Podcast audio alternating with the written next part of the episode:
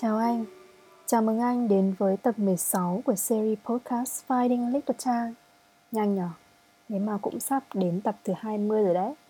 Hôm nay chúng mình tiếp tục về cuốn truyện Chuyến phiêu lưu diệu kỳ của Edward Tullen.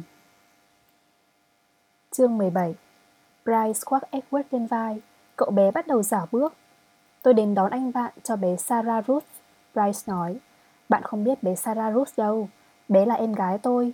Bé bị ốm. Bé đã có một con búp bê bằng sứ. Bé yêu con búp bê ấy lắm, Nhưng ông ta làm vỡ nó rồi. Ông ta đập vỡ nó, Ông ta say và đạp lên đầu con búp bê, Nghiền nó thành trăm triệu mảnh. Những mảnh đó nhỏ quá, Tôi không gắn lại được. Tôi không thể. Tôi đã cố Đã cố lắm. Tới đoạn đó của câu chuyện, Bryce dừng lại, Lắc đầu, Quẹt mũi bằng mu bàn tay. Từ hôm đó, Sarah Ruth chẳng còn gì để chơi nữa. Ông ta sẽ chẳng bao giờ mua gì cho bé cả.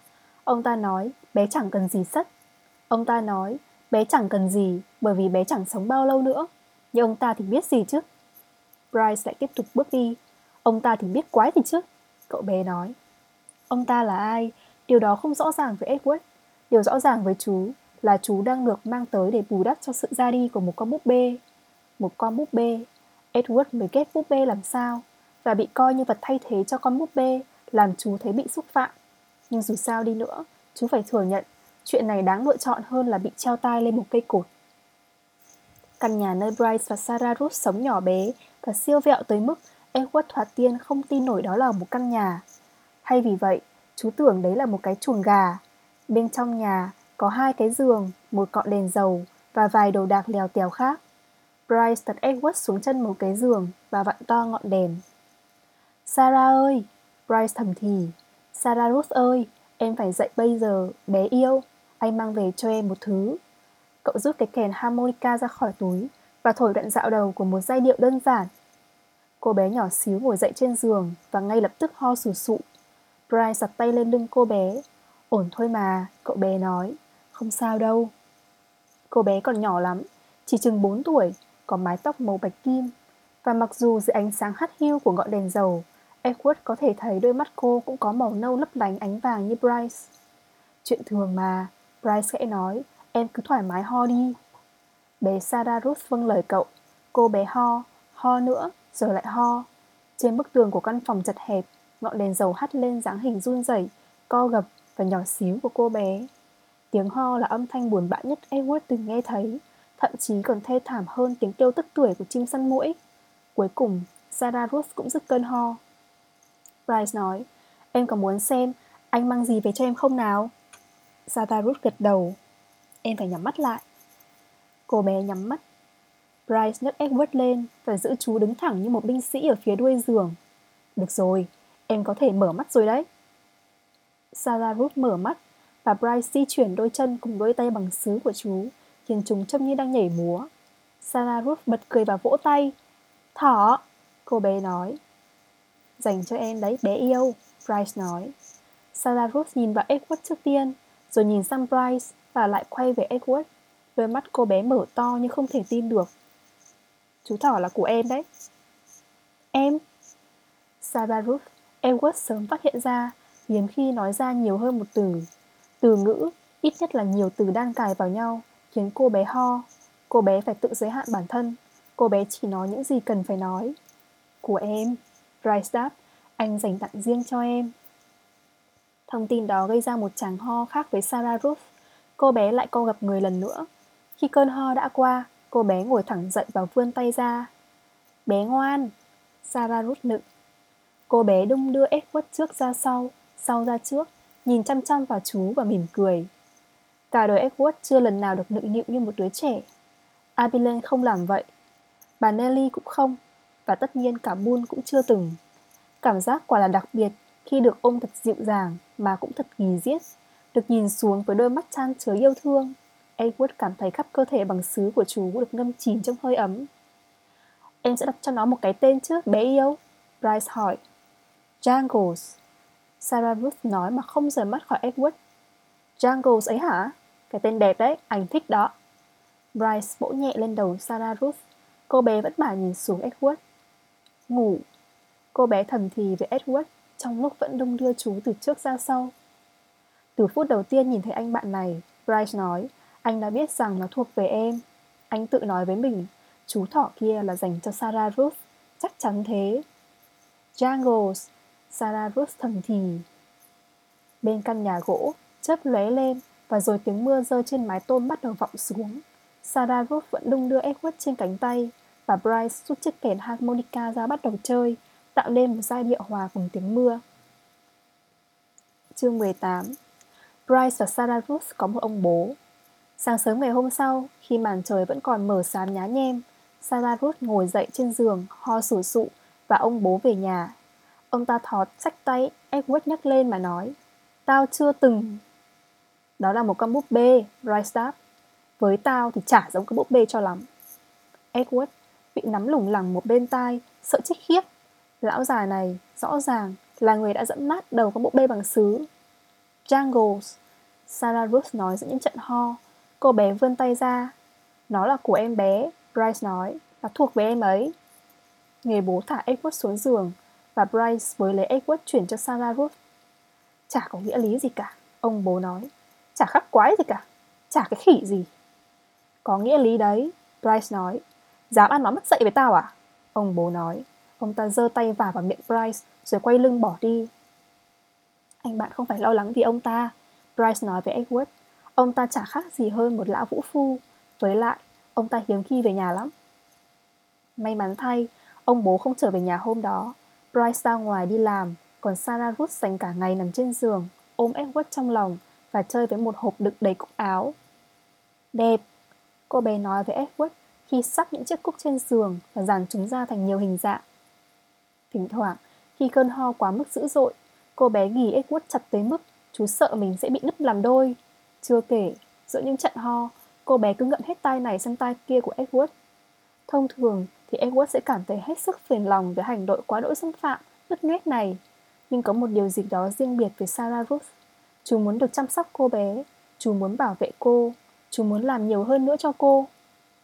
Vào cuối ngày, Bryce trở về với một cái bánh Big cho Sarah Ruth và một cuộn dây cho Edward.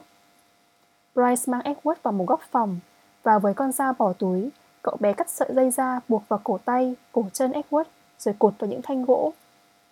Nhìn này, cả ngày nay tôi đã nghĩ về việc này, Bryce nói. Điều chúng ta sẽ làm là sao cho anh bạn nhảy múa. Bé Sarah Ruth thích nhảy múa, mẹ thường ôm bé nhảy múa khắp căn phòng. Em đã ăn bánh quy đấy chứ? Rice nói vọng ra về Sarah Ruth. Ừm, Sarah Ruth đáp. Em dáng chờ chút bé yêu, Bọn anh có một bất ngờ cho em đây. Rice đứng dậy.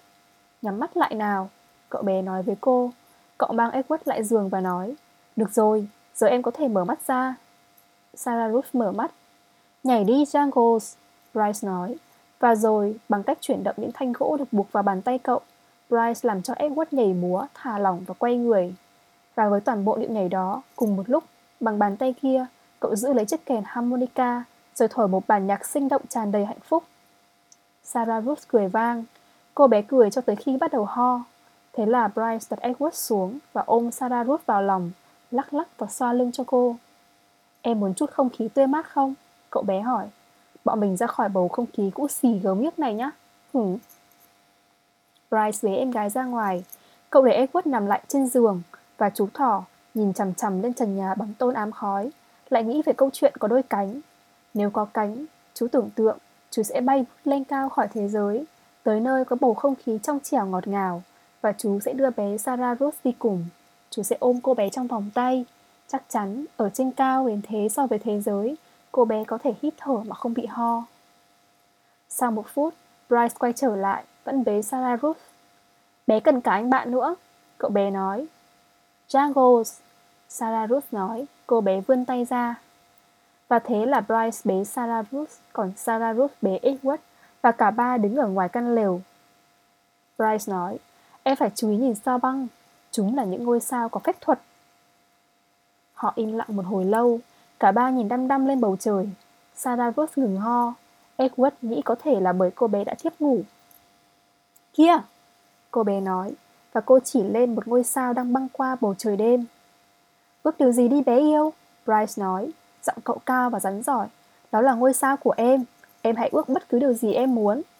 Và mặc dù đó là ngôi sao của Sarah Ruth, Edward cũng đã ước một điều.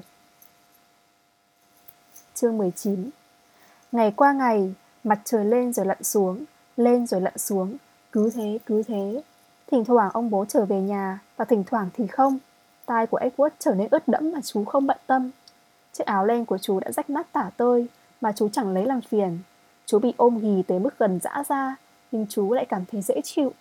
Hàng đêm, với đôi tay của Bryce treo mình vào sợi dây, Edward nhảy múa, rồi lại nhảy múa.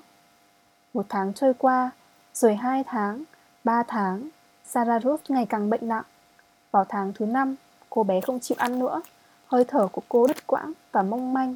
Cứ như cô bé đang cố gắng nhớ lại giữa những nhịp thở rằng phải làm gì, thở là cái gì. Thở đi nào bé yêu. Bryce đứng nhìn xuống cô bé và khuyến khích. Thở đi. Edward cất tiếng từ đáy sâu tâm khảm trong vòng tay của cô bé. Làm ơn, làm ơn thở đi nào. Bryce không ra ngoài nữa. Cậu ngồi cả ngày ở nhà, ôm Sarah Rose trong lòng, đung đưa cô bé và hát du cô. Một buổi sáng trong lành tháng 9, Sarah Rose ngừng thở. Ôi không! Bryce kêu lên. Ôi, bé yêu, thở một chút đi nào, anh xin em. Edward đã bị rơi khỏi vòng tay của Sarah Rose từ đêm trước và cô bé không đòi chú nữa. Bởi vậy, úp mặt xuống sàn nhà, tay để lên đầu, Edward lắng nghe tiếng Bryce khóc than. Chú nghe thấy ông bố trở về nhà và gào lên với Bryce. Chú lắng nghe khi ông khóc lóc. Ông không thể khóc, Bryce hét lên. Ông không có quyền được khóc. Ông thậm chí chưa từng yêu thương bé. Ông chẳng biết gì về tình yêu cả. Tao yêu nó chứ. Ông bố nói. Tao đã yêu nó mà. Tôi cũng yêu cô bé. Edward thầm nghĩ. Tôi đã yêu cô bé, thế mà giờ cô bé đã ra đi. Làm sao lại như thế này được? Chú tự hỏi.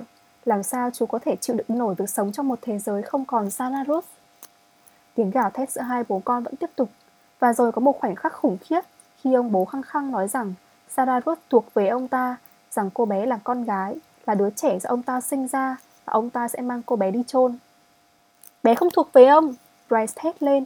Ông không được mang bé đi, bé không thuộc về ông. Nhưng ông bố to khỏe hơn và ông ta đánh bại cậu bé. Ông ta cuốn Sarah Ruth vào trong chiếc chăn và mang cô bé đi. Căn nhà nhỏ bé trở nên yên lặng. Edward có thể nghe tiếng bay di chuyển xung quanh, thổn thức với chính mình. Và rồi, cuối cùng, cậu bé nhấc Edward lên. Đi nào Jungles, Bryce nói. Chúng ta đi, chúng ta tới Memphis. Chương 20 Trong đời mình anh bạn từng nhìn thấy bao nhiêu chú thỏ nhảy múa? Bryce hỏi Edward. Tôi có thể nói với anh bạn tôi từng thấy bao nhiêu? Một, chính là anh bạn đấy. Và đó là cách mà anh và tôi sẽ kiếm ra tiền. Lần cuối cùng ở Memphis, tôi đã từng nhìn thấy mấy đám người diễn bất cứ trò gì ngay ở trên những góc phố và mọi người trả tiền cho họ. Tôi đã thấy thế. Chuyến đi bộ lên thành phố mất cả đêm. Bryce không ngừng nghỉ, kẹp Edward dưới một bên cánh tay và nói chuyện với chú suốt dọc đường. Edward cố gắng lắng nghe, nhưng cảm giác khủng khiếp phải làm một con bù nhìn lại quay về. Chú cảm thấy như khi bị treo tay lủng lẳng ở trong vườn nhà bà lão. Cảm giác mọi điều đều vô nghĩa và sẽ chẳng có điều gì có nghĩa lý nữa.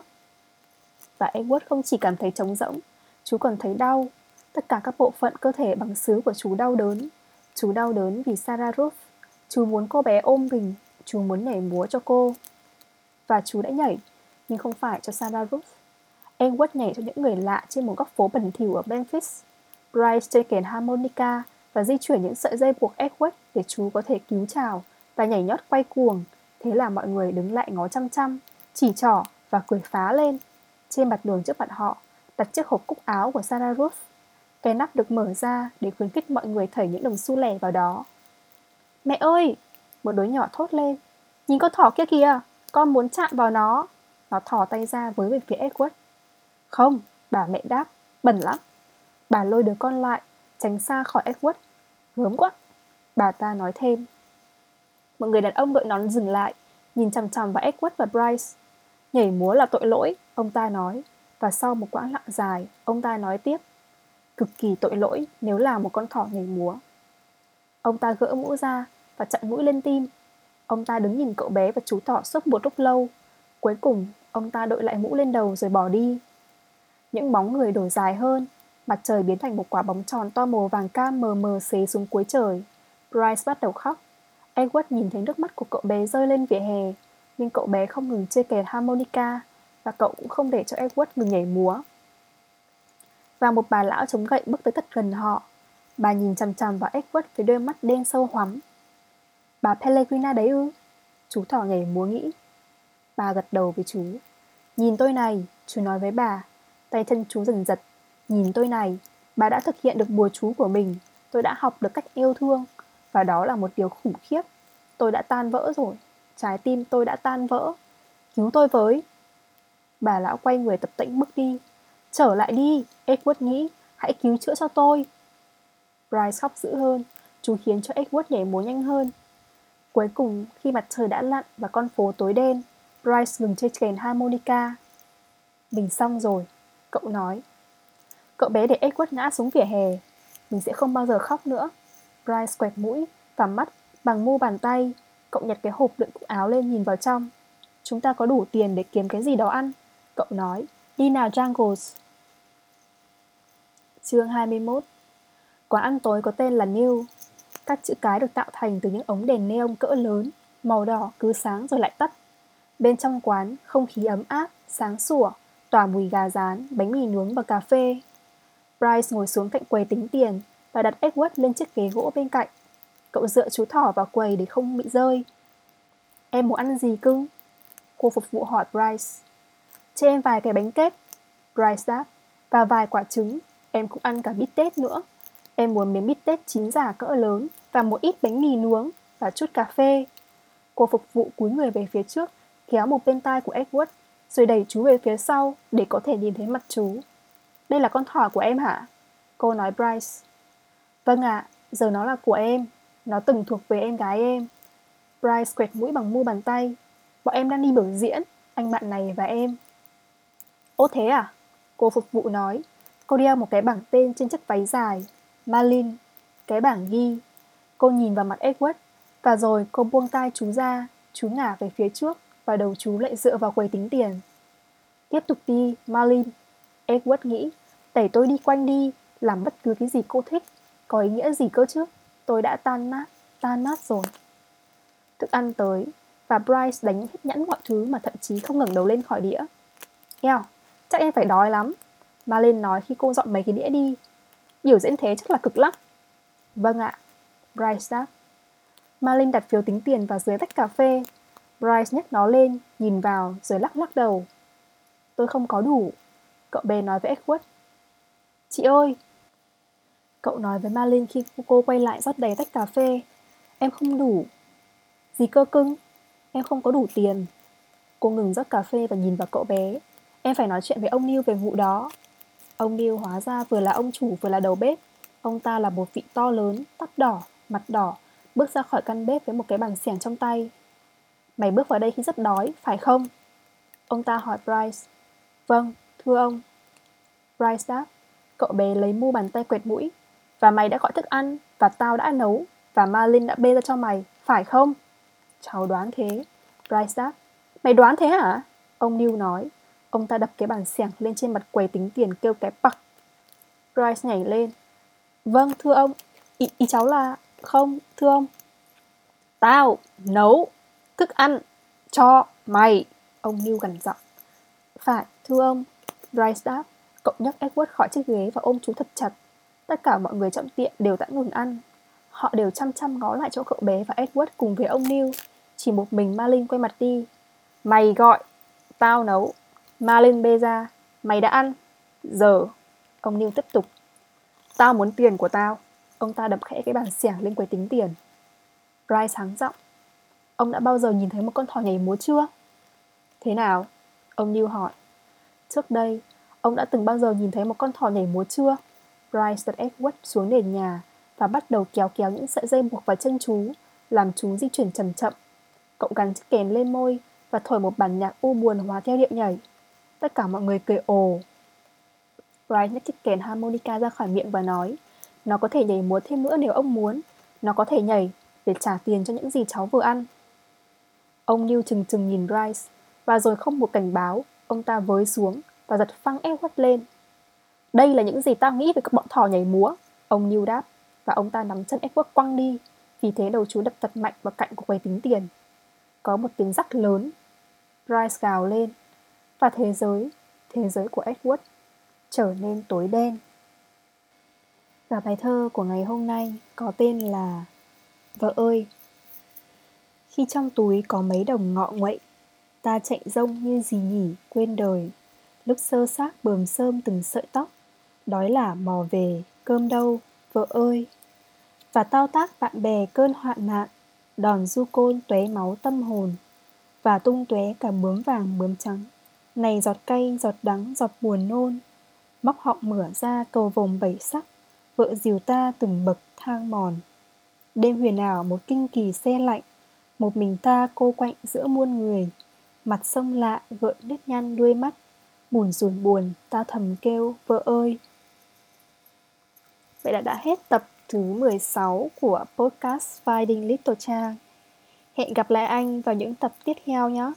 Bye bye!